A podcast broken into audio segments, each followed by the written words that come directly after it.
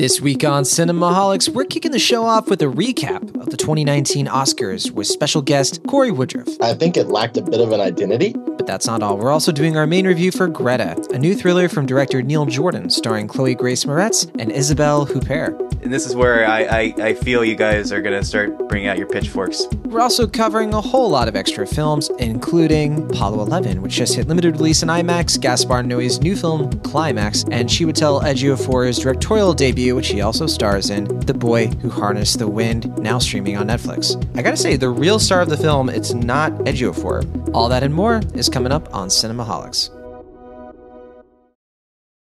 Welcome once again to Cinemaholics. He is a pop culture writer for Cinema Blend. He also reviews films for The Playlist, Cut Print Film, Hey You Guys, and of course, Cinemaholics.com. It is Will Ashton. Hello. And I am the author of the novel Killer Joy, a book about Pixar called The Pixar Theory, and I read about film for Atom Insider, Relevant Magazine, The Young Folks and Cinemaholics. I am Jon Negroni. We have a guest this week who has appeared on one of our recent bonus episodes, but he's back for the main show. Corey Woodruff, you passed your audition. Congratulations. Hey, I will take it. I'm glad that my uh, that I passed with flying colors. You did. You did. Well, we had a great conversation about the kid who would be king. The mm-hmm. film I think came out in January, and you know we can actually mention that film flopped pretty badly, even in the UK. Very sad oh. to to hear that. Yes. I guess you're you're a bad luck charm. Corey. If we talk about, I am. So I apologize to the filmmakers of today's show because that's right. Your box office numbers are not going to be good. All right, you can find more episodes of Cinemaholics on atomtickets.com. You can also write into the show anytime by emailing us, cinemaholicspodcast at gmail.com. You can also support us directly by becoming one of our monthly patrons on patreon.com slash cinemaholics. We have a ton of off topics to get to. Later in the show, we will be talking about Greta, Apollo 11, Climax, and The Boy Who Harnessed the Wind. A lot of films that not all of us watched, but I think Greta is the one thing that all three of us saw. But it's kind of a grab bag episode, a lot of different topics. We're not going to be spending too much time on any one thing. So we should just get these off topics taken care of. The first thing we have is an announcement. Our anniversary series, Extra Milestone, kicked off this past week. It was a blast. Will Ashton, myself, and Sam Nolan talked about It Happened One Night, which just celebrated its 85th anniversary. And I gotta say, Will, I, I feel like that was it was a big success. We had a really fun conversation, and I think the listeners really got a kick out of us talking about an older film for once. Corey, have you seen this one? It Happened One Night? No, that is one of the screwball comedies I'm missing, but I do really want to watch it. You should listen to our episode. It's going to get you right in the mood to go check it out. Definitely. I will show. indeed. That sounds like a fascinating series. It's pretty fun, and we'll be doing the next one next month. Uh, I think we're going to be celebrating another classic film, but we'll keep you all posted on that. Will Ashton, you have been all over the podcast networks and culture spheres. I mean, you were on what two podcasts in addition to two episodes of Cinemaholics this week. Tell the listeners about it. Yeah, I was you know, I was talking about this off the air. It was quite a week for me last week for podcasting because I end up being in four different episodes. So the ones you're talking about though are I got a chance to be in um, Robert Yaniz Jr.'s podcast Crooked Table. Uh, you might remember Robert from um, let's see, he he was on Atomic Blonde, Transformers, the last uh, yeah, basically all three or four episodes that I did not appear on, not by choice, just by happenstance. So we kind of got a chance to joke about that and all that. But um, yeah, we talked about Willy Wonka and the Chocolate Factory, which is my favorite film, and uh, I'm really happy with that episode turned out. I hope people check it out and um, you get to hear. If you're curious why that movie means so much to me and why I think it has such an iconic place in film history. And then the second episode is just uh, the second episode of my podcast, A Ogre Totes Ogre, uh, we were joined by my good friend Emily Betts, and we got to talk about yet again Garfield the movie. So I hope people check those out and uh, let me know what you think if you do. Yeah, for those of you who still don't know, for some reason, It Ain't Ogre Tilts Ogre is Will's podcast with Matt Serafini and Chris Sheridan, where they talk about one movie every month for a year. They did Shrek the first year, Cat in the Hat the mm. second, and this year is Garfield the movie, which you just did your second episode. I haven't listened to the whole thing yet, but I did finish your Willy Wonka episode, and okay. it was a really nice conversation. It was great to hear you talk really positively about a movie in that oh, yeah. way, in that very giddy way. I'm keeping that in mind, Will Ashton, for when we talk about Greta. I was like, I mean, I can't wait for you to do the same thing with that film. Oh yeah, of course. Yeah. Uh, oh, also, guys, uh, the Oscars happened. I don't know if you if you knew this, but the Oscars for 2019 happened this past Sunday, and we we did our episode with uh, Sam Nolan about How to Train Your Dragon: The Hidden World right before the Oscars last Sunday, so we didn't talk about who won. But let's do a quick little recap. I think all of us are familiar with the winners.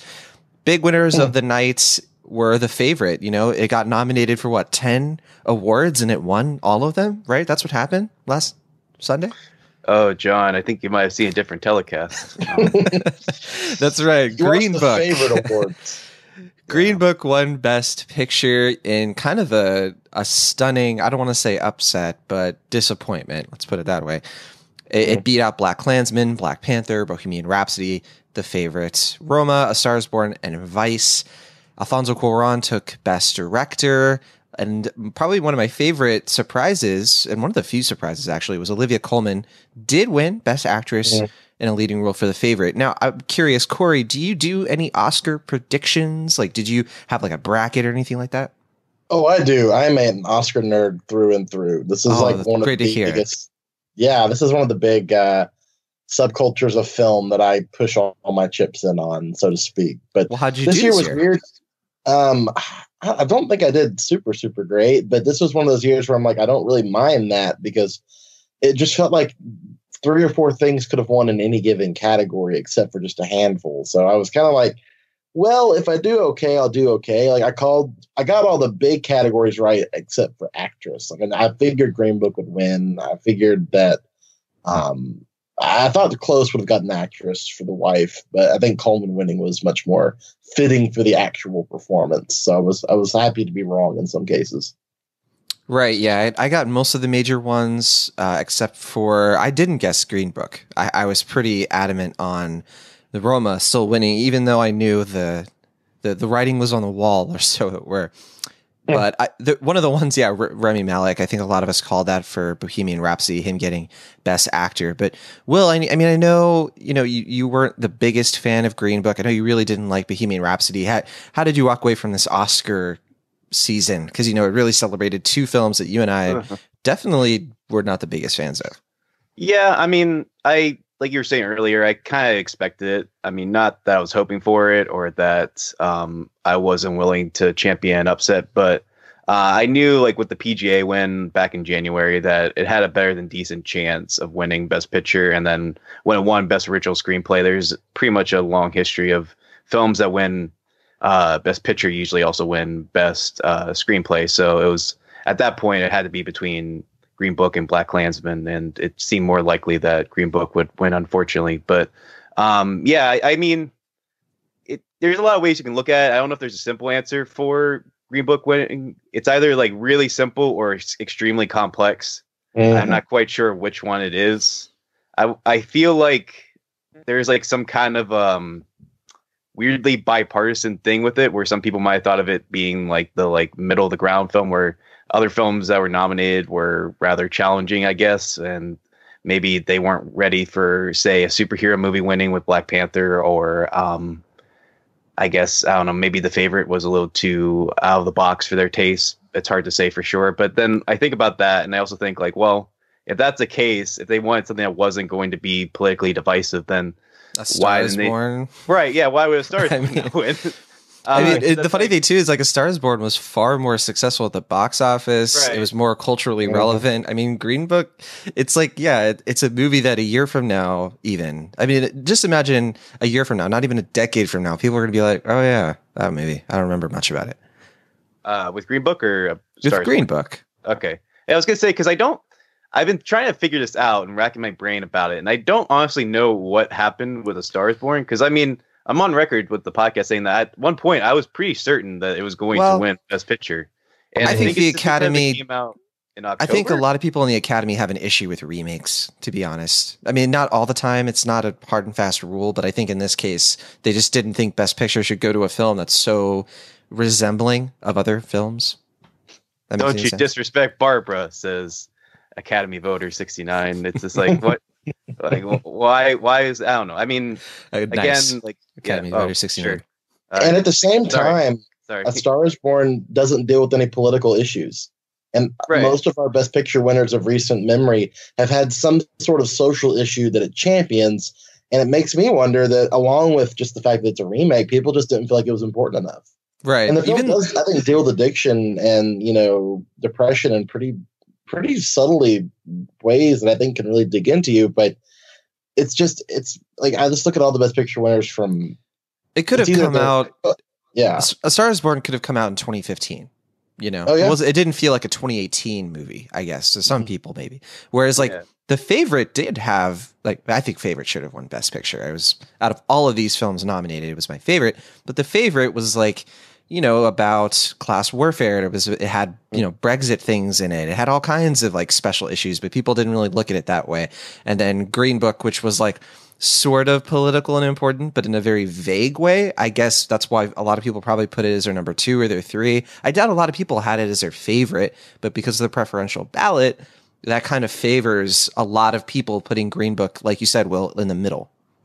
Mm. Yeah, I mean, no, I think you guys are right. I think there is something about that where it, it, it isn't really that challenging anyway. It just tackles something very, like you said, vaguely or bluntly, and it it's one of those films where it doesn't really say much of anything, but when people see it, they're entertained and they're amused by it, and they can go like, "Oh, you know, like it was also about something, but it's not really." but like they can feel that it is, and I mean that's like the more I guess like optimistic look at it. I mean, there's also a theory that there are Academy voters who like kind of voted for it in spite, because it's safe to say that the movie had no shortage of controversies going into its best picture win, and yeah. there might have been some voters who were like, "Hey, just don't vote for Green Book because you know, like it's not that great of a film, or it has these controversies." And I guess some older Academy voters were like, who liked the film, were like, or felt like they shouldn't be told what to do. Were like, "Well, don't tell me what to do. I'm going to vote for it." And so, I mean, that's that's diving into controversy territory or like uh, conspiracy territory. I mean, so like I said, the the answer is either extremely complicated and a number of different factors, maybe even the votes got split between the films that were nominated this year because like we are talking about earlier there are a lot of exceptional films and maybe just green book was just the one that kind of rose up for different reasons but it's hard to know for sure.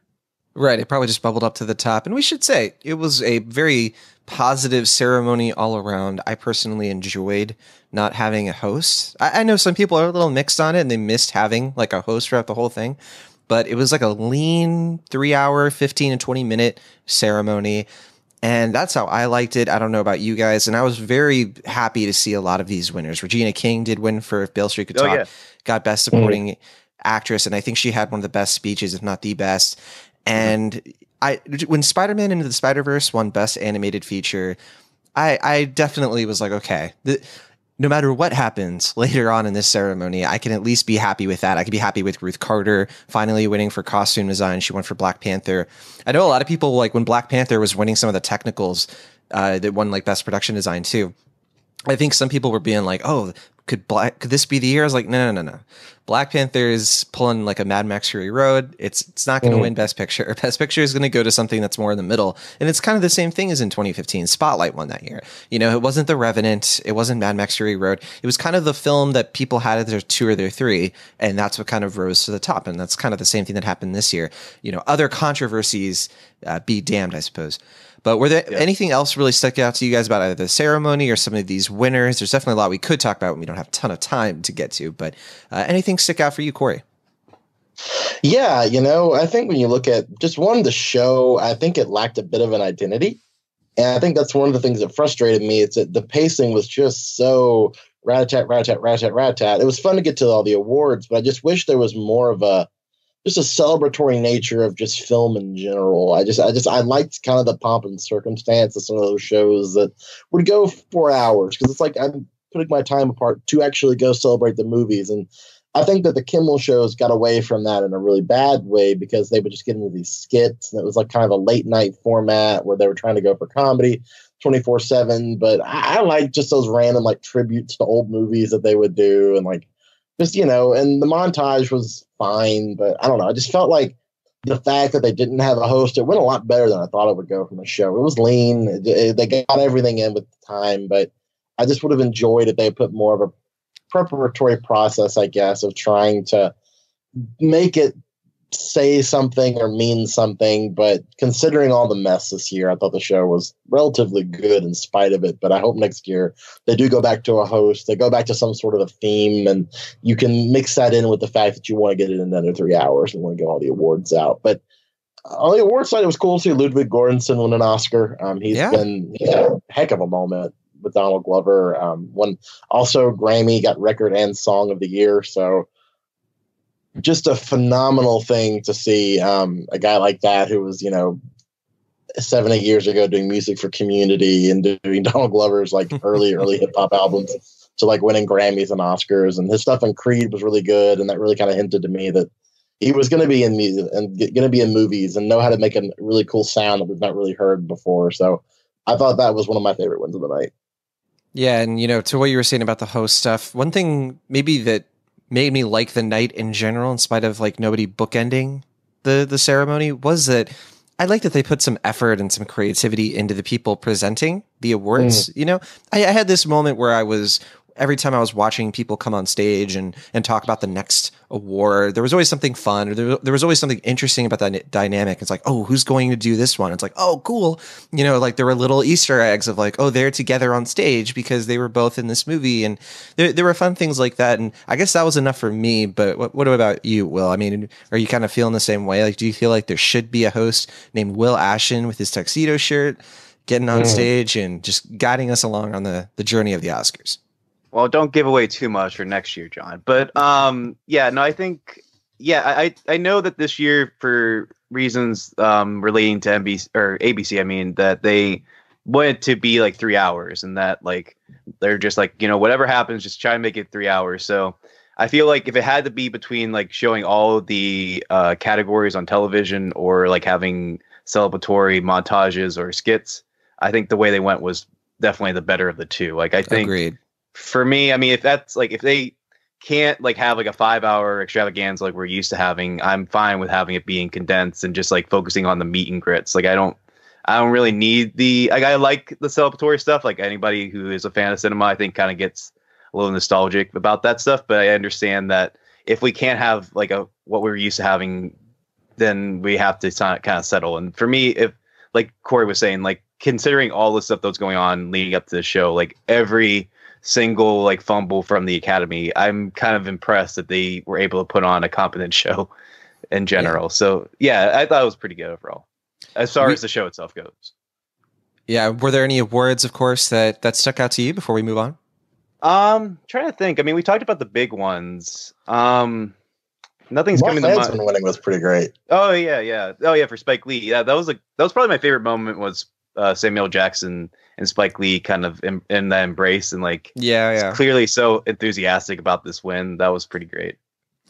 Yeah, and similarly, I mean, when Green Book won Best Original Screenplay, it was just like, wow, you know what? There's a screenplay that just, you know, it reminded me of when Bohemian Rhapsody won Best Editing, and it was just like, finally, like, you know, oh yeah, that was game good. recognizes game, and yeah, I don't know if you've ever seen the actual the screenplay for Green Book, but there were some really funny tweets where the people were holding it up next to other screenplays from that were nominated, and it's it's so sad, it's hilarious, but yeah, there there were definitely some some interesting choices the Academy made this year.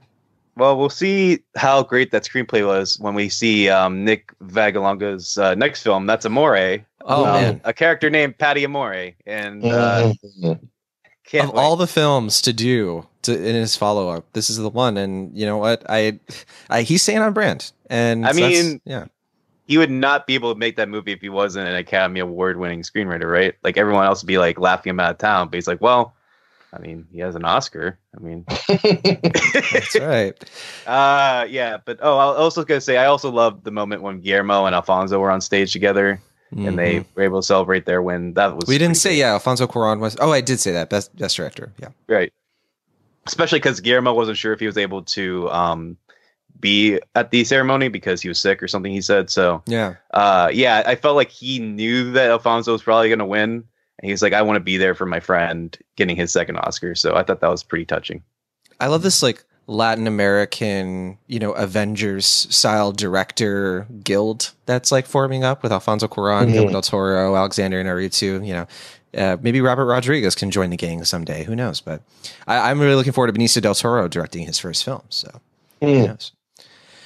But okay, th- those are the Oscars. Obviously, there's a ton of other things that we could talk about, but you know, it happened. We're moving on. It, you know, it was one of those things we're going to forget all about it by next year. But there was hmm. one interesting thing before we get off of off topics that kind of came out of the the ceremony, and th- that was the fact that you know Netflix, you know, walked away with a lot of big prizes. I mean, Roma was a film that did have like a limited theatrical run, but it, it, it didn't play in like every multiplex in the land right? It, it won a few Oscars, like best cinematography, which is the one we didn't mention, but there, there are definitely a lot of people in old school Hollywood who are getting a little concerned with streaming services. They're getting a, a little concerned with Netflix being able to spend huge Oscar budgets to to market their films. I mean, it didn't work. Obviously, the the winner was Green Book and not Roma, but Steven Spielberg kind of stirred the pot a couple of days ago, and there's been this massive debate about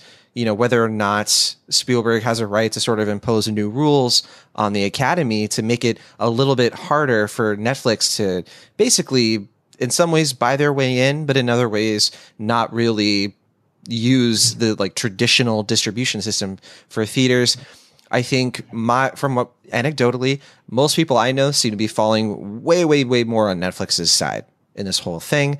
But uh, Corey, I know you've been following this. I mean, where, where do you land? Because this is definitely a sticky one. This is this doesn't feel like a you know a debate with a clear side because there to me there are positives and negatives to the streaming model versus the old school theatrical model. But what do you think? It's complicated. I mean, I am a theater purist. I will. I mean, this is. I did not want to watch Rome on a TV for the first time. I dreaded that all year long until they finally announced a press screening, where I was like eight o'clock on a Saturday morning, and I didn't even care that I had to work late the day before. I was like, I'm, I'm going to go. And it's just, I think the theatrical experience is enthralling. I think it's vital. I think film is made for a theater. Um, and at first, I was really anti-streaming. I just really was like, you can't take away the movie theater. And it's like I, all these filmmakers are going to Netflix, and I was just like, why is this happening? Like, I just was dreading the thought of having to watch an Alfonso Cuarón film for the first time on a television. I was just like, ooh, I don't like that. If I can watch it in a theater, that's where I want to watch it. Especially one of his films are just so immersive and it's just so important. Like with Rome, I can't even fathom having watched it on a TV for the first time. It's like I haven't needed to see that in a theater to really be able to get just the sound mix and watching the way the cinematography moves. It's just like I need a theater, but you know, at the same time, I just was I really have began to kind of come around more to Netflix just because does Roma exist the way that it does if Netflix doesn't give the money to it? I mean, you know, Joseph Kahn had a really good thread about this, you know, talking about just kind of the really harsh realities of the entertainment industry is that it's an industry first. This is a business. These are people trying to make things to make money. And,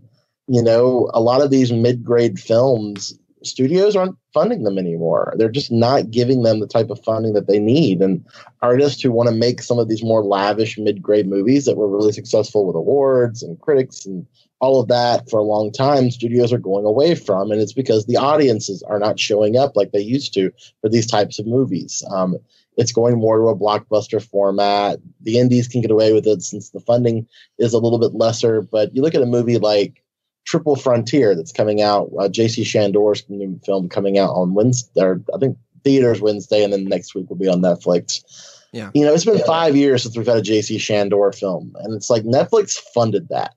And I think that just the dichotomy is they're also dumping it on a Wednesday in March with no fanfare. And maybe that means it's not amazing. I really would kill me if it wasn't because that's one of my favorite filmmakers right now. But I think that's the dichotomy is that studios are not funding some of these movies. Netflix is is beginning to keep this mid-grade drama, you know, kind of risky, more risk-taking type film alive. And I don't think Roma gets made the way people want it to be made um, if Netflix doesn't fund it. I think a studio would come in with some concessions for Cuarón and making him try to tell that story in a different way. And I can't imagine that story being told in any other way. And, you know, I think Netflix is doing an amazing job of promoting diverse talent. And I think that's another thing that the studio system is, continues to struggle with. You know, it's like it took us till 2018 to get Black Panther, 2019 to get Captain Marvel, 2017 to get Wonder Woman.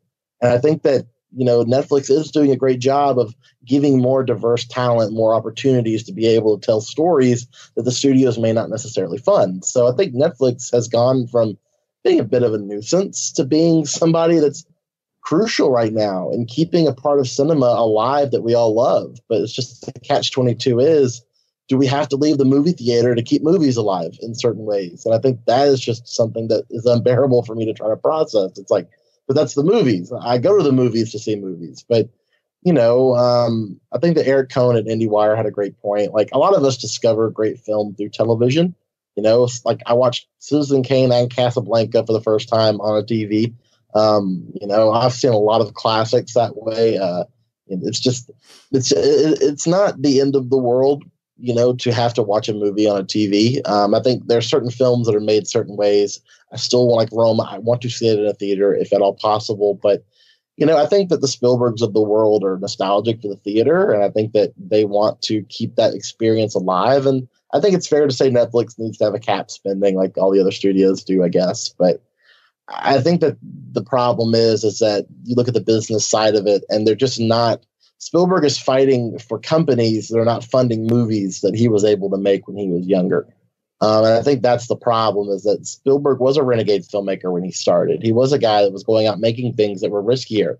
But studios want safe investments now. The theater population kind of fluctuating between what they actually want. I mean, they're going to fund more Bohemian Rhapsodies. Okay, that movie is going to do a lot. There we're going to have a lot more just toothless music biopics. You know, ironically, I'd say toothless with Bohemian Rhapsody, but it's just like, yeah, but, but you know, as I get off my podium here, I, I just, I, I, really love theaters. I will fight for the theater experience. I will go watch. I flew on my birthday to New York to go watch two movies in IMAX 70 millimeter. Like, I, I am a theater purist, but at the same time, I want all forms of film to push forward. I want all these voices to be able to be amplified and to be able to make art. But the problem is right now is that the studios and the theater chains are just, or really, it's to me, it's the studios. They're not funding these movies. They're not giving artists the creative freedom that they need to make the art they want to. And maybe Netflix at times gives people too much reign, but I think that there's got to be a happy medium somewhere. I just don't know where we're going to find it as long as people begin to kind of argue different points on different sides. I mean, here here's my big problem with Netflix in that regard is because you kind of mentioned it. They they are elevating these films that would never get made by the studios. A lot of films made by women and people of color, but they don't market the ones that they don't think will win awards. So here's what keeps mm. happening: is like every year, all of these Netflix films come out and no one watches them except for like mm. some of them.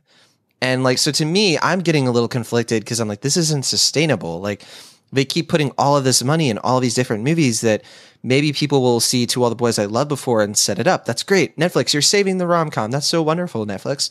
But then all these other films like Shirkers, they don't really care about. Ballad of Buster mm. Scruggs. I mean, I, who knows how many people actually saw that? And, and they're just going to start pivoting more to films like Bright, the ones that they know are like big watchers, and the same thing's going to happen to Netflix. It's happening to the studios eventually. And I, I just get very, mm-hmm. very cautious when people are like, you know, Netflix is so great and Netflix and Amazon. We didn't really mention Amazon, but you know, they're they're doing so much good work to to make these films no one else is making. I'm like, yeah, that's great. I loved Filmstruck too. Filmstruck was so great. Filmstruck preserved films and it, it was a streaming service and you didn't really own the media, but you know, you were able to watch these films. So what happened? You know, as soon as money became a bigger issue by like one decimal point, Filmstruck was gone and mm. everything with it was gone. A lot of films people will never be able to see again because it's just gone at this point. And sure, Criterion Channel is happening. We're really excited about that and we want to support that. But I just, I look at a venture capital funded company like Netflix, which, you know, I think I, I want them to keep doing what they're doing but I just want people to be a little bit more cautious about Netflix and like we we we shouldn't be putting all of our eggs into streaming. I understand that you know because because I'm the same way. I love I love the theatrical experience too, and the studio system is broken. But that doesn't mean streaming is going to solve all of our problems. And not that anyone's saying that. I just hope that people are really paying attention to some of the huge huge pitfalls that can happen if we just kind of go full on streaming 100%, which I don't, you know, I don't know anybody who's advocating that, but that's kind of where we're headed if this things keep going as they're going. But what about you, Will? You've heard us talk a lot. Yeah, I mean, more or less, I'm in agreement with both of you guys. I mean, you got, you brought it up already, but my third favorite film of last year was The Ballad of Buster Scruggs. That was a new Coen brother film, and I mean, I'm disappointed that I didn't get to see that in theaters. It didn't play near me in theaters, but I'd rather just have the film than it never existing.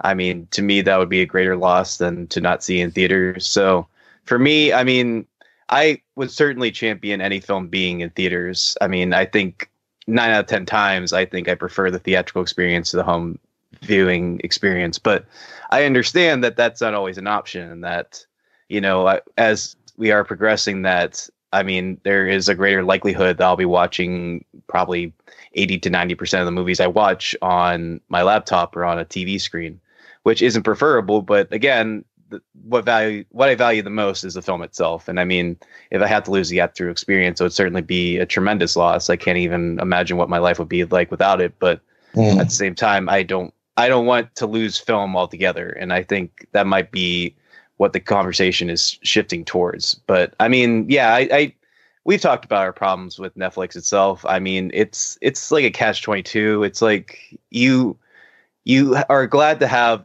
Netflix around to champion films or bring back shows that might have been lost and all this stuff, and they have certainly proven themselves in a number of ways. But at the same time, I totally agree with you, Jon, that you know the marketing is often not there, or the word of mouth is often what they rely upon, and it's not to say that like Shirkers is a great example. Like Shirkers is a fantastic film, and we both love it. Mm. We, we have, and if it weren't for you and a couple other people, I wouldn't even know about Shirkers. Like I just would not. Like it would not come up at all. I don't ever see it on Netflix site until I typed it in to the keypad. So I mean, yeah, I, I I am glad that it's there and that it, it's a resource that's providing films that may not get made or promoted or distributed otherwise. But at the same time, I do totally agree that Netflix has a long way to go before it earns my full, on a, bridled uh, appreciation. So yeah.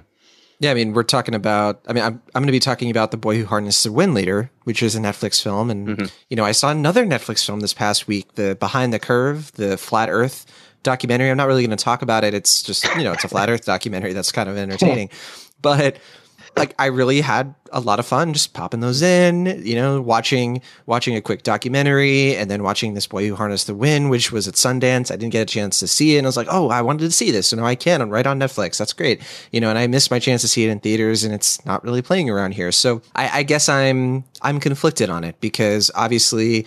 I like watching streaming. It's very convenient to just watch things on on my own TV. But I guess I worry more about the like cultural conversation around things. Like I keep I keep seeing these films that either I really like or I really dislike and I want to talk about them, but I, am losing that opportunity because I'm not watching all the same things as other people. And we just get pushed into these bubbles with only people who watch all the things that we watch. And it's like, if you don't have a Twitter account, wh- where are you going to go? Like, I mean, there's, there's forums, there's message boards and things like that. But then again, you're just kind of being pushed into these little pockets where there are films happening all around you that you're not seeing. And so that's something that kind of worries me because what's nice about theaters is that there is sort of this unifying, you know, people in middle America can be watching the same film that I'm watching over here on the West Coast and, and so on. So that's yeah. kind of where I land, but we do have to move on, unfortunately. Oh, it's, gonna, it's, a great topic, one, but yeah, finish this one, out. one quick point. I just want to say, I, I do love, and I'll give credit to Guy Lodge because he said this on Twitter.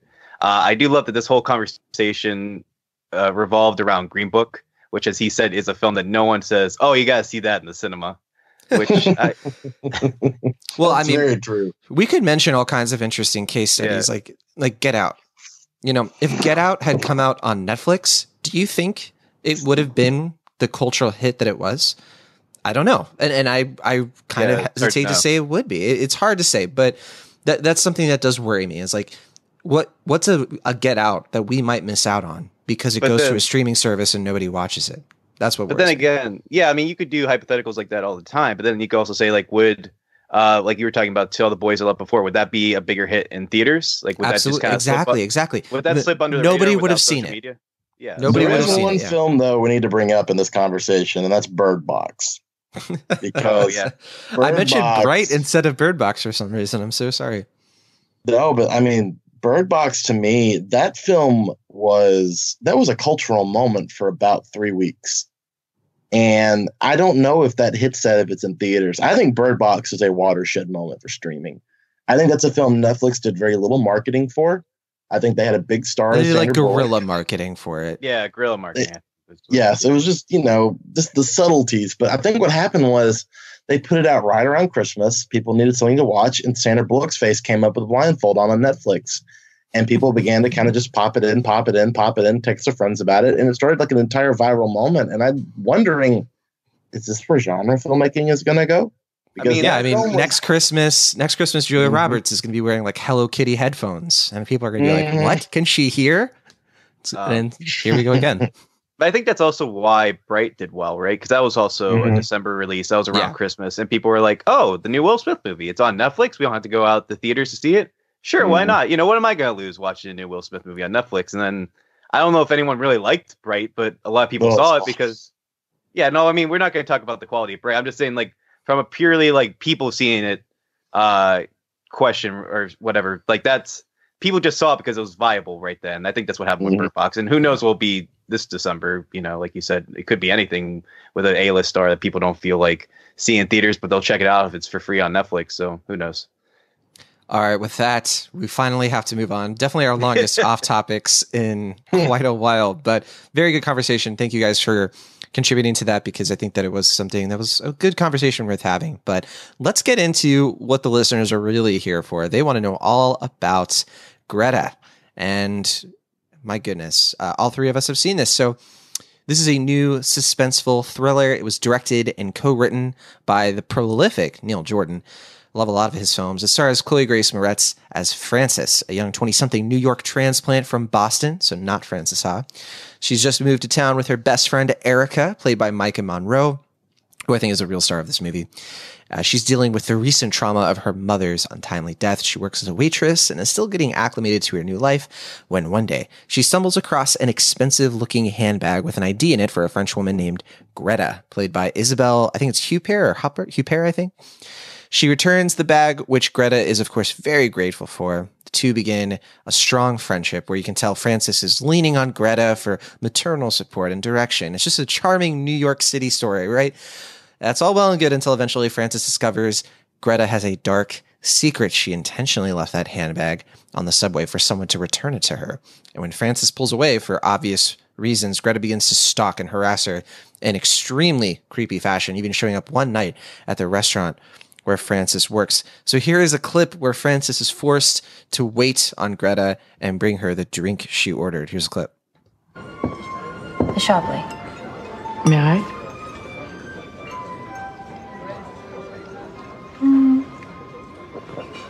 Bit like you. Promises a lot, then disappoints. Okay. I deserve better! Oh my god. I'm so sorry. You can't do this to me. To us. Are you a child? No, you're the child. You need someone to love. You need a mother to hold you. You love someone and you're afraid to love. We both know it's true. Don't you dare talk to me about my mother. Darling, don't you understand? She had to die. She had to die for us to meet! Are you out of your mind? You just can't accept it! Look at her! She's full of loss, of grieving! She's gone, princess. Just accept it. It's called moving on. All right. That is a clip from the film Greta. Obviously, the feel good spring movie where an unlikely friendship blossoms. But yeah, so definitely a pretty intense, uh, gripping film. And you know, it does all the things it's probably supposed to do as a genre film. But despite all that, you know, critics are a bit mixed on it. Like something deeper is missing. I, for one, enjoyed it quite a bit. I found it to be a very quirky watch. I actually recommend it to anyone even remotely curious from the trailer. I think you'll get a kick out of it. But what about you, Corey Woodruff? Did you fall in love with Greta? Yeah, it's my favorite film of the year so far. Oh, wow. I, I think it's brilliant. This is to me, it's like uh, well, there's a film critic that I'm good friends with named Jason Shawhan who says that's like one of the best like kind of thrillers he's seen in years, and I'm almost inclined to agree. I think it is phenomenal. I mean, this is really like I, I was shocked, and I think that's part of it is I was so shocked I didn't understand where in the world this movie came from. I, you know, once I learned that it was Neil Jordan, I was like, that makes a little more sense. But I think it's brilliant. I think it is just such great socio-political horror. Um, I think it just does such a great job of just being a grimy, fun, you know, stalker thriller at the same time has a ton of really interesting commentary on the social and digital age. And I think it's delectably made. I think the performances are great. I, this film is like, I wasn't prepared for it. And I was openly yelling things in the theater because there were like eight people in there. And I was just like, you know what? I'm, I'm going to have a visceral experience with this. And there's just shots in that movie where it's, it's just so committed to being as as crazy and as just ludicrous and genre happy as possible but it's also really artistic. It's really you know very european in the way that it kind of unfolds its story. And I, I just think it's it's and sometimes it's really beautiful. Like that scene there's a we'll probably talk more about the film in, in depth. I won't give too many spoilers away but I, this is like one that's this is my favorite film of the year so far. I think it's just a a beautifully made, delicate genre, just nasty odor. That, that's great. Yeah, I, I think the way this film won me over was because when I had low expectations, I thought it was, you know, watching the trailer, I was like, ah, I feel like I know the whole story. I, I know all the beats. I know what's going to happen.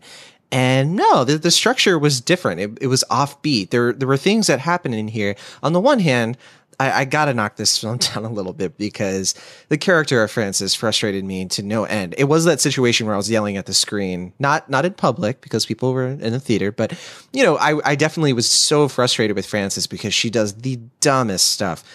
But the film didn't unfold in a lot of the cliche ways that my brain was telling me. So I think I really got a kick out of it for that reason. Like I was watching it and as it went, I was like, oh my goodness, like I didn't see that coming. And I was like, okay, well that I want to keep seeing what happens next. And I was pretty invested in this. But I will say, I I don't think I would watch this movie again. Like maybe I would watch it again with somebody else, like to introduce it to them.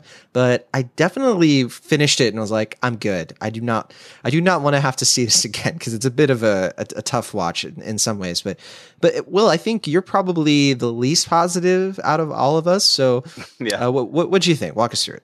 Yeah, I mean, I went into it pretty enthusiastic. I didn't see any trailers or anything for it. I just saw the poster and I think I saw the scene where uh, Isabella Hubert threw the table, and I was like, okay, that's enough. I'm good. I'm ready for this film. She's fantastic. I think she's always great, and I think she brings the right energy to this film, and I think her performance is just wry enough, and it. I think it gave the movie a, a little more class, and and it made me certainly appreciate the movie a little bit more if she was not in it.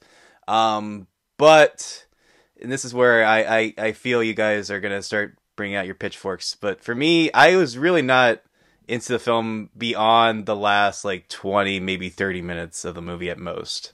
That's where i was like okay this is where the film's kind of owning up to being kind of campy and a little schlocky and it's having fun. It, the violence is a lot more extreme. Like the movie is gonna have some uh some entertainment camp value like i said to it that allows it to be a little more pulpy and silly and a little more unpredictable as you might have been saying jon. But i just was so bored throughout the first two thirds of this movie. And I think for me, it's just that, I mean, I just don't really see what this movie does that hasn't been done before. And I don't really see uh, what this movie does to make it, me value it over other films that have talked about uh, the dangers of the internet or, you know, not talking to strangers or, you know, the stranger you trust, but then you realize are your biggest enemy and stuff. Like I, I think about like last year I saw Best Friends with Tommy Wiseau, and it's like kind of similar. And I would, I would probably see Best Friends, even though it's like probably on par with this film, uh, before I watch this one again. So I don't know. For me, it's not terrible. I just found it fairly mediocre.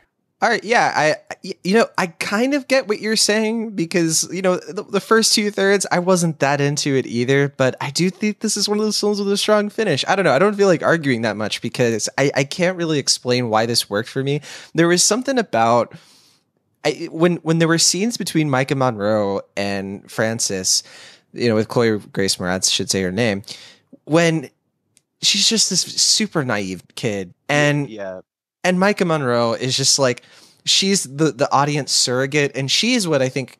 I know a lot of people are going to rightly praise Isabelle Huppert for just going all the way with this performance, but Maika Monroe just you feel like yes, thank you. You're you're in this movie to represent me. You know, you're the voice of reason here, and Oh yeah, just the stereotypical best friend character who I think not beyond, stereotypical. No, because the stereotypical best friend character would be ditzy. She would just sort of be shouty and not- things like that. But she actually says things. different best friend, different best friend character. That's a different stereotype. This is a stereotype where beyond you can't just like what call it all Oh, a stereotype. No, no, no, no, no. because- Okay, there's two separate. Okay, hang on. Let me let me make my point.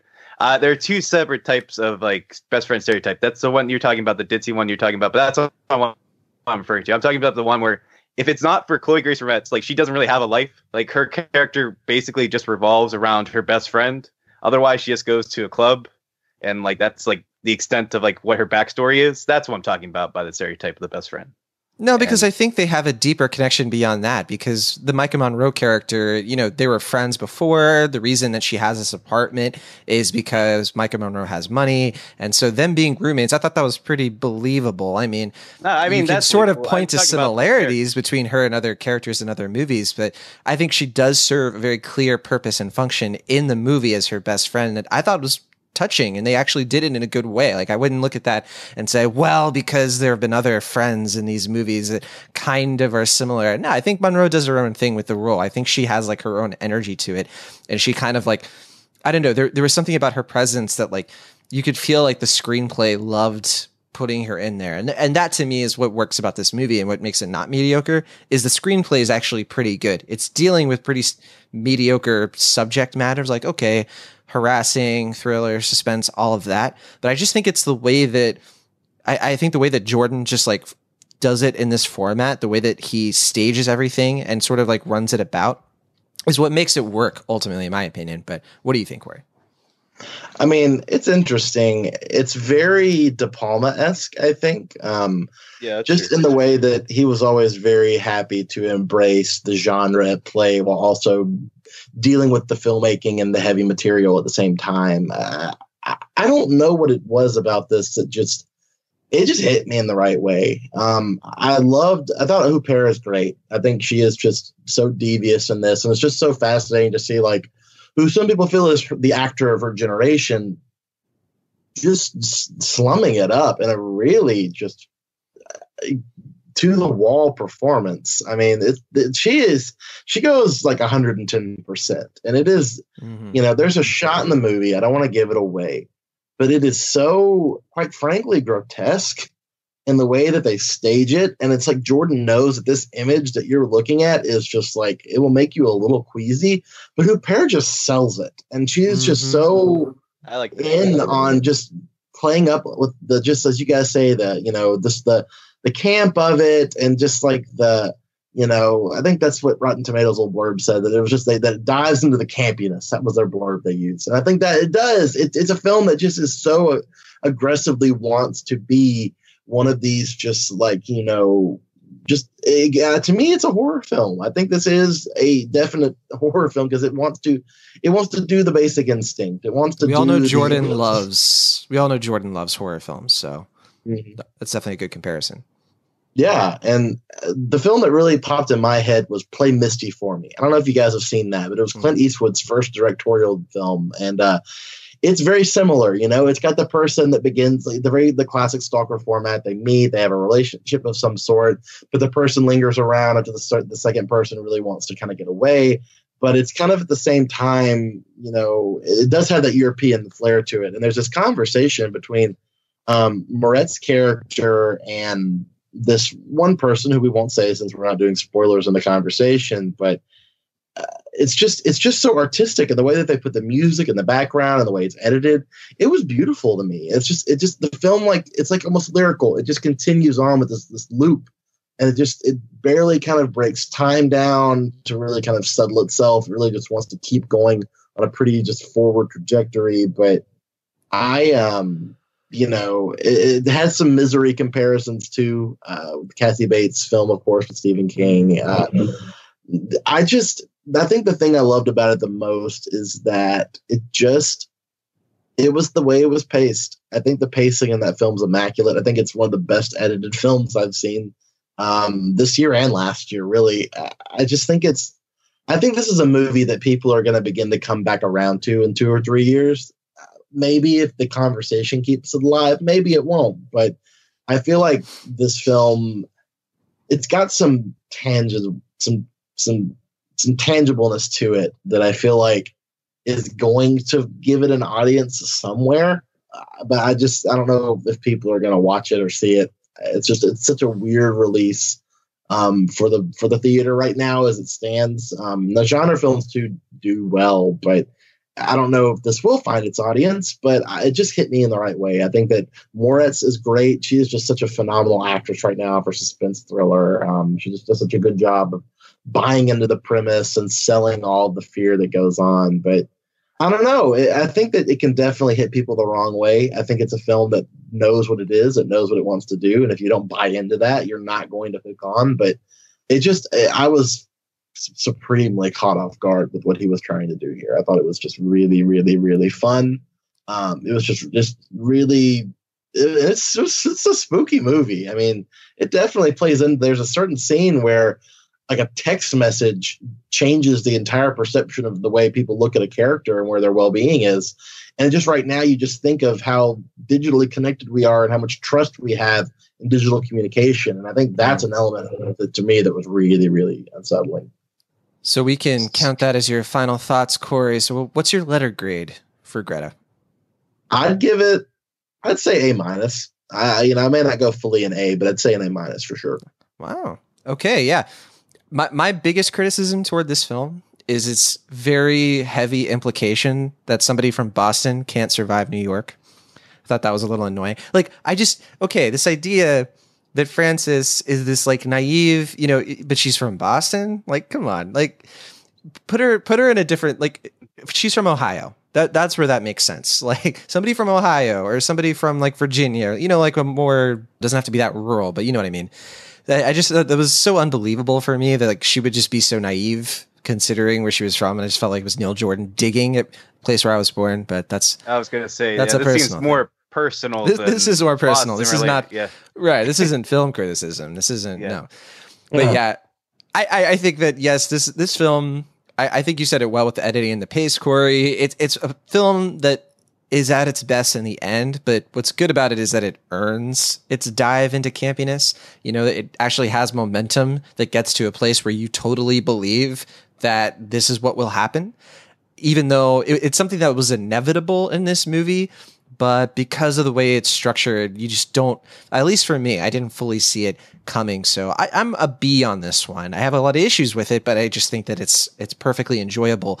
And I think yeah, people should go check it out. It's not taking the box office by storm whatsoever. So I'm a little disappointed in that. And I can see why this came out at TIFF last year. You know, I, I, definitely think that that was a good idea for them to try to get more of this kind of genre film out there at a prestige film festival. But yeah, Will Ashton, tell us all about your B plus. Sure. Uh, no, I mean, I don't think I'm too far off the mark from what you guys are saying. I just don't have myself, I don't find myself being quite as positive on the film ultimately. I just think the stuff that bothers me bothers me a little too much. But I do think that um, on the whole, like I think Corey, I do think you're onto something. I do see that this film maybe being a bit of a cult classic in a way. Like I could see people kind of uh, getting a like a bowl of popcorn and like quoting along when she's like, "They must be building an ark." Or like like, little, like little quotes like that. I could see them like cackling along with. And I mean, there, there's a couple moments where I chuckled up, but I think that's all credit to Isabella. Uh, how do you pronounce her last name, Corey? Isabelle Huppert. Huppert. Huppert. Okay. Mm-hmm. Um. Yeah, I think I, I would say certainly her performance brings a lot of life to this film. I, I don't know if I'm quite as strong on the screenplay as you two are, but I do think because I mean I don't know. I just feel like throughout the movie, definitely at the beginning, he was like, "This is totally like uh older guy taught writing millennial girls thing." Definitely like who has a house phone in Tribeca? Like, I just want to know. Um, Somebody from Boston, clearly.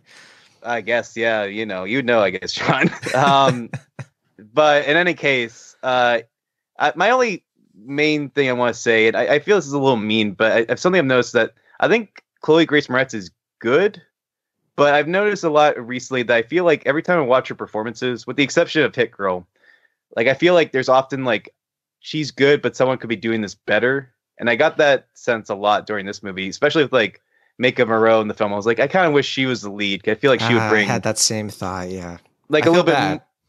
because I think like I think that's where I'm going from with the script. I think Frances is kind of an underwritten character to begin with. I don't think I, I guess she's kind of bringing like the doe eye innocence to it that is fine. But I just wish there was just something more to that, like maybe a little bit stronger to make that lead character a little more compelling, to make that those first two thirds a little more uh, engaging, at least for me. So um, yeah, I'm not totally against the film. I was expecting to be a lot more negative than I ultimately was. For me, it's just a C plus. Like it's okay. I might grow to like it more upon rewatch if I ever check it out again, but I just am not quite as high as you two are, unfortunately.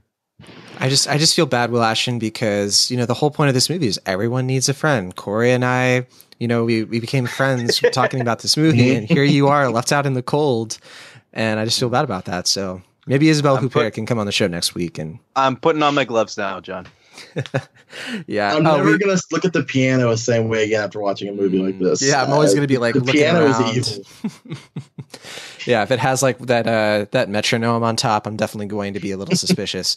But yeah, yeah let me check in to see what's going on. I will say that that that element was good. I, I, did like that little like how they played up with that. Like I, I really wish the like the first two the last third of this was as good, or the first two thirds of this was as good as the last third. But I digress. Yeah, I, I think uh, it was interesting to see that Stephen Rea was in this for some reason. Uh, he tends to show up in a lot of. He's also an Irish actor, and Neil Jordan is of course Irish. Uh, he shows up in a lot of his films. But I was very tickled to see Colm Feore in here because he uh, he was in Umbrella Academy. He plays the the patriarch of that new Netflix series, and I was like, oh hey, it's Hargreaves. And I've just I just finished Umbrella Academy on Netflix, so it's kind of kind of funny to see him. And last thing I'll say too is Maika Monroe. She she should be a bigger star than she is right now. I think the only film I saw her in last year was the one uh, Hot Hot Summer Nights, and that was it. Oh yeah, yeah. So it's, she's great. yeah, she is great. It's a travesty that she's not in more things. So that's Greta. I think it's about it's like in the sixty percent ish territory on Rotten Tomatoes. So the mixed reviews here make a lot of sense. And I think it's only projected to get maybe up to six million for the box office, but I think so far it's only made a couple million. So not sure how it's going to do at the box office. Probably not going to do super well. And I think that's a shame, but who knows? Maybe, maybe you're right, Corey. Maybe, maybe one day, yeah, this is going to be the kind of film that people are going to rediscover as if they're the first ones to talk about it. And they'll find this episode and they'll be like, oh, they called it. There you go. All right. So moving on, I'm going to talk about a film that just came out in limited release. This is another Sundance film that is getting a limited release. It's called Apollo 11. This is a new documentary from CNN Films and Neon, and I think you saw it as well, Corey. Mm-hmm. Went last yeah. night. Okay, perfect, perfect. So yeah, like I said, it premiered this past January at Sundance. It's not getting a limited release in IMAX actually, and it I think it truly earns that format because it's a straightforward presentation of the famous Apollo 11 mission, but it's stretched out onto the big screen using never before seen archival footage, which is in 70 millimeter format. So you're obviously not watching the Apollo 11 mission in real time, but there are like a few points in the mission that are in real time, like when they're touching down on the moon, the countdown, and things like that. There are also a few instances that kind of put you in the shoes of the mission control people. You're not always out in space or, you know, anything like that, but you spend a lot of time in mission control. You spend a lot of time outside of the launch pad where like people are actually like spectating and things like that. You get a real sense of what was going on, the mood and, and everything to that effect. So I think this film was pretty good for capturing how tense this mission was because we forget how big of an undertaking it was. It was a huge gamble for NASA. It was a huge gamble for America. It was a gargantuan risk. People had died at this point, and we really, I would say we, but you know, the country just did not know if Neil Armstrong, Buzz Aldrin, and Mike Collins would actually pull this off and make it back safely. So there's a great video from Patrick Willems on YouTube it's about unintentional historical cinematic universes. I highly recommend it.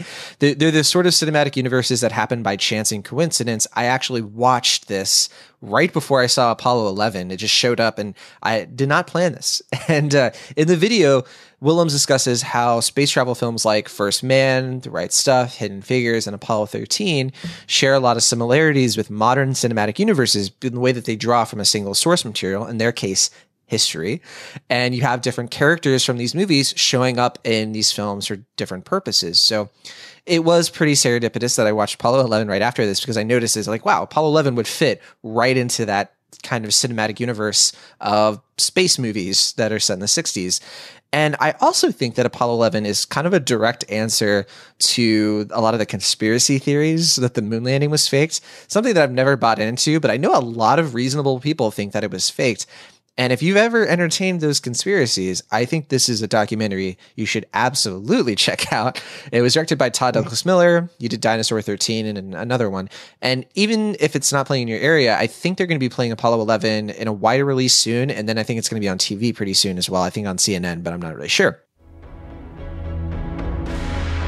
The whole Apollo program was designed to get two Americans to the lunar surface and back again to Earth safely. The enormity of this event is something that only history will be able to judge.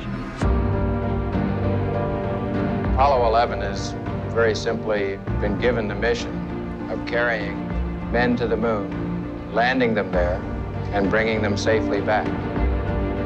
Okay, it's like the colors gunner. Go, I don't go.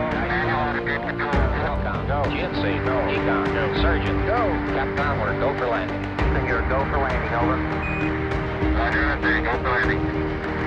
30 feet, two and a half now. 30, 30 seconds. I think this is a fascinating documentary. I, I think that the way it uses the limitations of the footage available to communicate patience and dread and excitement during, you know, bookending a very tumultuous decade. And to me, it almost feels like an exercise in Americans revisiting a period of time where they can feel positive nostalgia for still, since our country seems so far away from the shared pride and joy that previous generations, you know, they've been telling us for so long that this was unlike any other moment in American history. And I think that this documentary definitely makes that case. You know, I had a hard time on that note participating in this film's thesis statement. You know, even though I loved everything I was seeing and I, I thought that it was a, it was an incredible visual experience, I think something personally was holding me back from getting sucked in. I, I think I I don't know if it's because I prefer the more nuanced character study in First Man, which is more not anti-patriotic, but it's a bit deeper with who this guy is, as opposed to this, which is so straightforward. And I also struggle a little bit with these documentaries, and this is probably blasphemous. I know a lot of people love that more modern documentaries aren't having talking heads or narrators and things like that weaving and explaining the context. Like They Shall Not Grow Old, you know, it, it's a film where the people of the time period tell the story, nothing more, nothing less. And I'm struggling to decide if that's a filmmaking technique that fully works for me with documentaries. I, I think for a lot of people it will. And I will reference Mike Wallace's Here, which is another documentary that does that and does that way better. So that's I think that's what's tripping me up. It's like I was seeing this work really well in a more modern documentary, and that's Mike Wallace's Here. And I don't quite see it in here, but that's where I'm at with Apollo 11. Corey Woodruff, what about you? Well, you know, again, just to start off, the IMAX is pretty great. I mean, you know, I think that it feels like IMAX. There's still this group of people in Hollywood that still believe in this format. You know, this is one of the things I'm scared we're going to begin to lose as time goes on. It's a premium ticket. It's, it cost me 20 bucks to go the other night uh, or last night when I went. But it's just these are this is what you have IMAX for. It's to go watch the Apollo 11 launching off into space and seeing that footage that's never really been projected in that way, and looking at you know just seeing space and just such a it's the vastness of it and being able to just kind of soak in just the the scope of what's happening. And I think that IMAX is one of the few forms of projection now that still do that in just such a way that you begin to feel small. And I think there were moments in this where I was watching it where I just you you feel the space over you. You feel that this big theater and this big image and the way the sound is just surrounding you and engulfing you. And I just I, this is still my favorite way to watch a movie. I think IMAX is still the king, but you know, I think that I, I, agree with you on a lot of it. I, I, think that the the way it was done, you know, I think Dave Ehrlich had a great point in his review that like once you get past the moon, like the actual launch, and I think the tension that it builds up, the countdown, all the different perspectives they show, I think that's all really really effective. The way it's edited, and it's just like you feel the tension and it blasts off, and it's just such a huge image,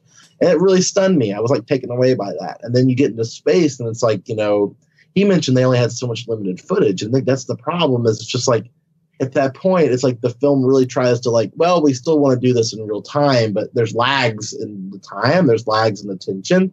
There's a moment like, well, they're there. We know that they're going to be blasting off for a while, so we just have to sit here and twiddle our fingers until we actually get to the point where all these big steps are going. And when you get there, it's pretty great. And then when they get on the moon and you actually see Neil Armstrong actually saying his big lines and going to walk on the moon, and just you see it's that you know you sense the discovery and the fear and I just think it's a movie that kind of has peaks. I love that they showed the heart rates of the guys when they were, you know, you just begin to see the human emotion. Uh, I think those are just the on a macro level. I think the film is kind of it ebbs and flows. I, I preferred the ebbs more than the flows at times. Um, you know, I, I kind of like the more traditional documentary. I, don't want to knock the new way people are trying to do it, where it is just so it is just so linear. It is just like almost a narrative in and of itself. But I don't know. I feel like this film could have used just a little bit of gravity, no pun intended, mm. um, with uh, just having some of these guys actually actually see them talking. I think it would have been awesome to like have Buzz Aldrin pop up every now and again and just give you the weight of him being like, yeah, we were about to, you know, pass out when we were doing this, you know, and he's just got such a wry sense of humor. I could have used that. I could have used more of just, you know, having a bit more context into why this is huge, why it matters, and you know, but at the same time, I love some of the decisions they made to just show the people in the crowds, like you know, buying Krispy Kreme donuts and going to, uh, you know, I, my, my, I think my favorite part outside of the launch is when they're at NASA and it's just these people just kind of sitting around watching the TV when mm-hmm. Chappaquiddick happens with Ted Kennedy and then being like, well, you know, I guess we've been knocked out of the news cycle. We literally are on our way to the moon, but now it's like this is what people are talking about. And it just makes you just think that life goes on, that we're in this incredible historical moment. History is literally being made. Science is being pushed to its limits, but people are still getting, you know, honey buns at the commissary and news is still going on and people are still, you know, sharpening pencils and, you know, sitting watching TV at the lobby at work before they go and run the numbers. Like I loved that part of it. And I think that's what I wanted more of. I wanted to see more of the nuances of, you know, maybe it would have been cool to get to know some of the people. Like the, the, the faces in Mission Control are kind of anonymous. And I get that they don't, they can't delve into too much of that because of the tension, but I just would love to have seen more of just the, more of the, more of the ground control, you know, like more of this just dichotomy between people in button down shirts that are drinking coffee and running numbers on the computer spliced with these three men that are on a death defying mission to like push forth human history. That, I think that's the balance of it that really made it unique outside of just the general footage, outside of the technical achievement, which it is. I mean, that footage is pretty great. And yeah, yeah that scene at the end with the parade, it looks beautiful. Like it's just the way that it's shot and the way they build the tension and the way they allowed the footage to run. Like I think it's a it's a really great achievement. And I really it is blurry in IMAX though right? Yeah, I mean, there's thing. really blurry stuff, and even like some of the yeah. text that comes on screen because it was an IMAX, it was like kind of mm-hmm. pixelated, mm-hmm. and I was like, that's you don't that doesn't have to be the case. Like, I get the footage itself not being mm. perfectly, you know, digitally restored. I don't expect it to, but yeah, there were there were little moments where it's like this didn't feel quite as polished to me.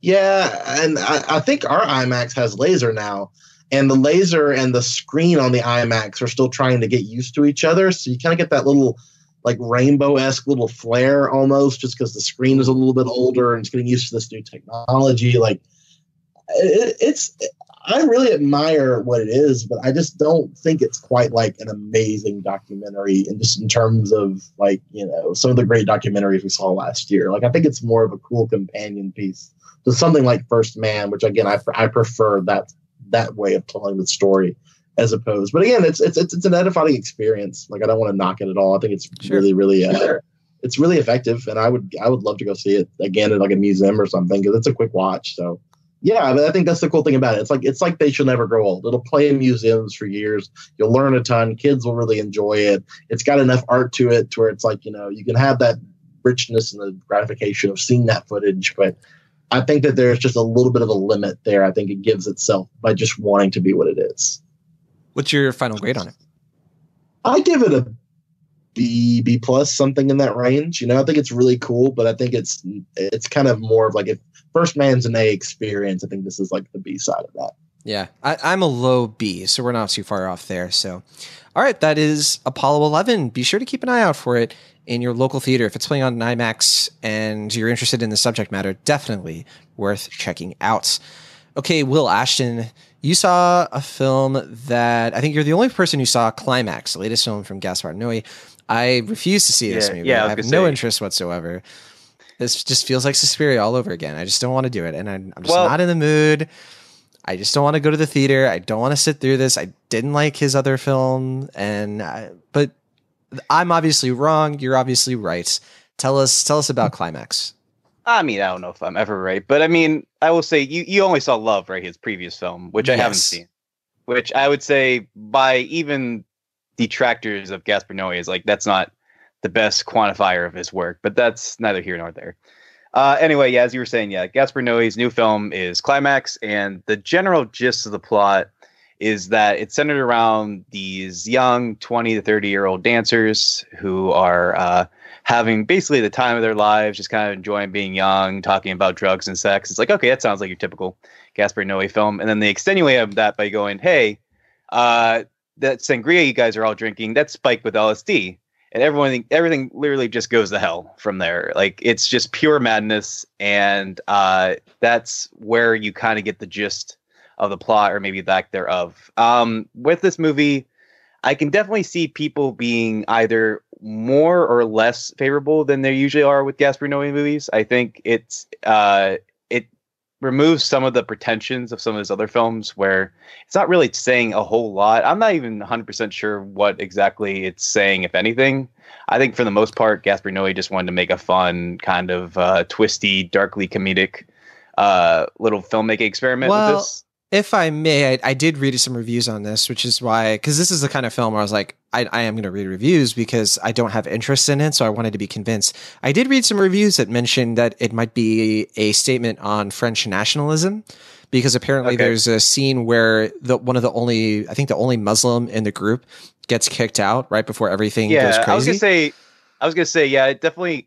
If anything, it feels more like a social commentary. I wasn't sure if it was world politics or more right. uh, French politics, but like you're saying, that there is a point in the film where it says like it's a French film and proud of it. So I was pretty Right. sure it was more French films. That's why I say it's not so much. I don't think the film is saying something. I just wasn't 100 percent sure it's trying to say. And but it- you're, I think, It premiered. we're It premiered. A, it premiered a Cannes. You know, Yeah. of course, it's going to be yeah, fully French.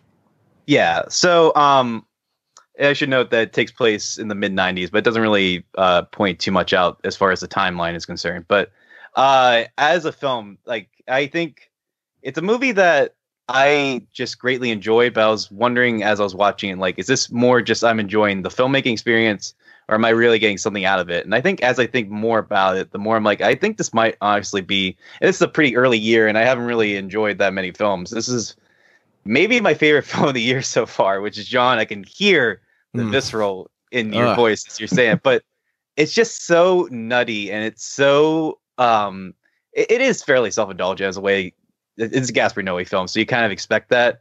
But it's also just so gun ho about being what it is and going all out with it that I mean, you just have to kind of admire just its chutzpah in a way because the first like in the first half of the movie, you have like a 13 minute single take, which involves an extensive dance sequence, party sequence.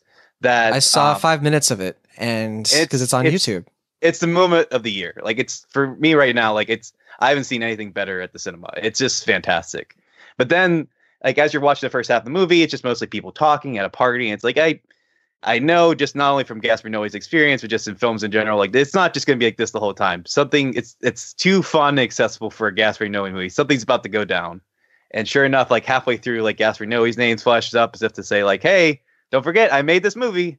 And from there, you have a 42 minute single take like meltdown, what you're talking about, where like people are getting kicked out, people are pointing fingers, like violence ensues, and it's gonna be like a make or break. I think that's the moment where I can definitely see some people being like, "I'm not about this," and I can totally understand it because it may seem needlessly exploitative or maybe uh, cruel for the sake of being cruel. It's definitely a mean spirited film in that regard, but for me, I mean, I I am only growing to like this movie more upon retrospect. And I'm it's the only movie I've seen this year that I really want to watch again and really dive into and get the most out of because I just think it's good filmmaking for through and through. And I mean, I don't know if I uh am going to like it more upon rewatch or if I'm gonna notice more of like what people uh, tend to dislike about his films. But for right now, I'm still kind of high on it.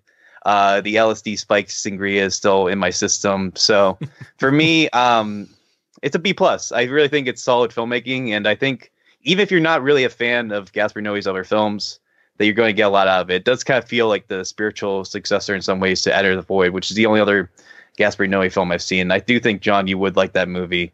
Same Uh, cinematographer, right? Yeah, it's the same guy or same person. I um I forget the person's name. Uh, Um, I know his first name is Benoit, right? But I forget. yeah, he did name. something. Oh, he did Spring Breakers as well. he did, yeah. Yeah, Which is Yeah. Harmony Korine has the next uh has another movie coming out soon. So Yeah, he's he also did uh Sister Brothers and uh The Beach Bum, the other Gaspar Noé movie coming up. So it looks beautiful. It's a gorgeous looking movie. Beach, Uh, you made the way you said that it made it sound like Beach Bum is a Gaspar Noé film. Which, sorry, sorry. Har- no, it Harmony is Korine, not. Yeah, yeah, yeah, Yeah. Which I mean, in some ways, same difference, right? It's like pretentious frauds, maybe. Um, but Wow. uh, no, I mean, I would definitely say Gaspar Noé is a better filmmaker than Harmony Korine. But I am excited for um, the Beach Bum because actually, again, that looks like another film where the filmmakers maybe putting their pretensions aside and just trying to make a good film. So I'm kind of excited for that. And I am saying right now, as of now, it's early year. Like I said, this is my favorite filmmaking experience of the year. So I give Climax, like I said, B plus. I don't know it really warrants the A minus territory because I just don't know if uh, it has too much going for it beyond like what we were talking. But as it stands, as a piece of filmmaking, I had a great amount of fun watching it. All right. Well, happy to hear you had a good time at the movies. I mean, it's been, you know, I saw uh, a tweet not too long ago where it was like, at this point last year, we had gotten Black Panther and Game Night and like all these other films. It's like, oh, yeah, you know, it hasn't been a terrible first couple months of 2019, but it also hasn't been particularly memorable. But regardless, uh, we're going to finish out the show here with one last review. This is The Boy Who Harnessed the Wind, which couldn't be any more different than I think from Climax based on what I know of it.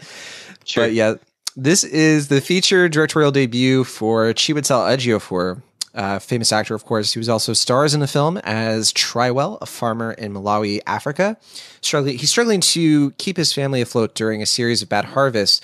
The film takes place in 2001, and I gotta say, the real star of the film, it's not Ejiofor. It's actually the boy in the title, his son William and he's played by newcomer Maxwell Simba. So this film is based on the memoir of the real William of this story.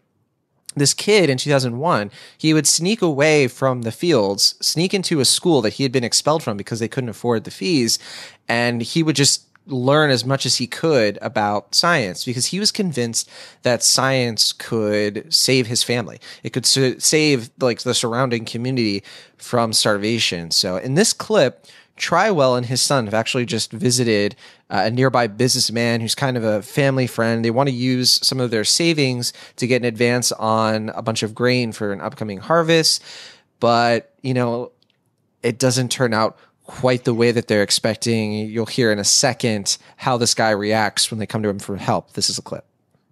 The Pope. the Pope. That's what we used to call your father back then. The most honest man in all of Lower Market. We used to laugh at him because what good can come from an honest businessman? We used to laugh at him until he carried off the most beautiful woman in the whole place for farming. Really mad.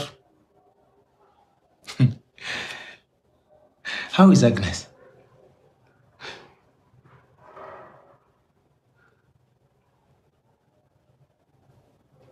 Can you help us, Daniel?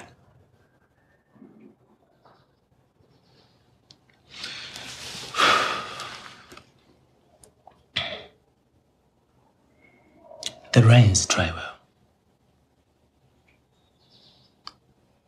What can anybody do about his rains?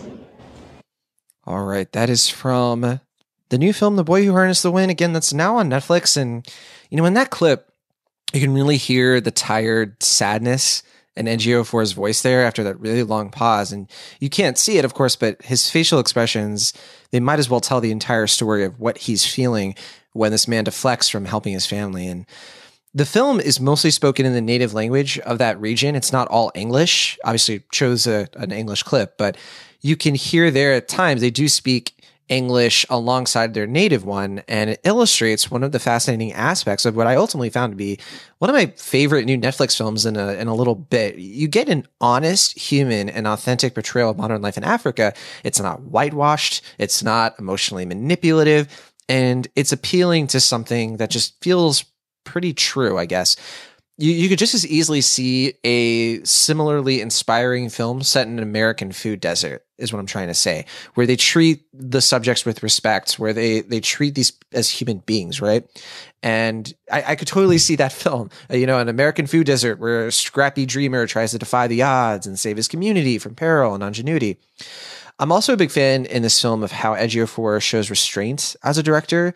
You know, he lets his own character slide into the background when appropriate because it's really about Maxwell Simba's character. And he does such a good job with his acting here. He carries the film, you know, and yeah, this film, it's it's touching, it's brutal, but it's also when it needs to be joyful eh, when it comes to its real life characters. It reminded me of, in a good way, Queen of Katwe from Disney. I don't know if you guys saw that, but that's another based on a true story film centered around a young African person who saves the day with their smarts. And like with that film, you know, some people will call it formulaic and maybe trying too hard, but yeah, I, f- I finished Boy Who Harnessed the Wind feeling something about a particular moment in our recent history that only a movie like this can do. And I was deeply inspired by it. And I felt like sharing this story with more people is kind of how you want to walk away from a movie. You want more people to see it. So I, I, hope that's the case with this one. It's in limited release right now, very, very limited release, but you can also check it out on Netflix. And I hope you guys do. It's it's pretty good. Uh, I think I, am about a, a, a B, B plus on it, probably a pretty high B uh, on this film. So yeah, I wanted to watch this one. I have, unfortunately didn't get a chance to see it this weekend, but I heard good things out of Sundance, and uh, hopefully I'll get a chance to see it soon. I'm convinced. I'll give it a spin. All right. Sounds great. And with that, that's all the time we have this week for Cinemaholics. Next week, we're going to be talking about Gloria Bell and the Kid. I think that's all that's coming out, right, guys?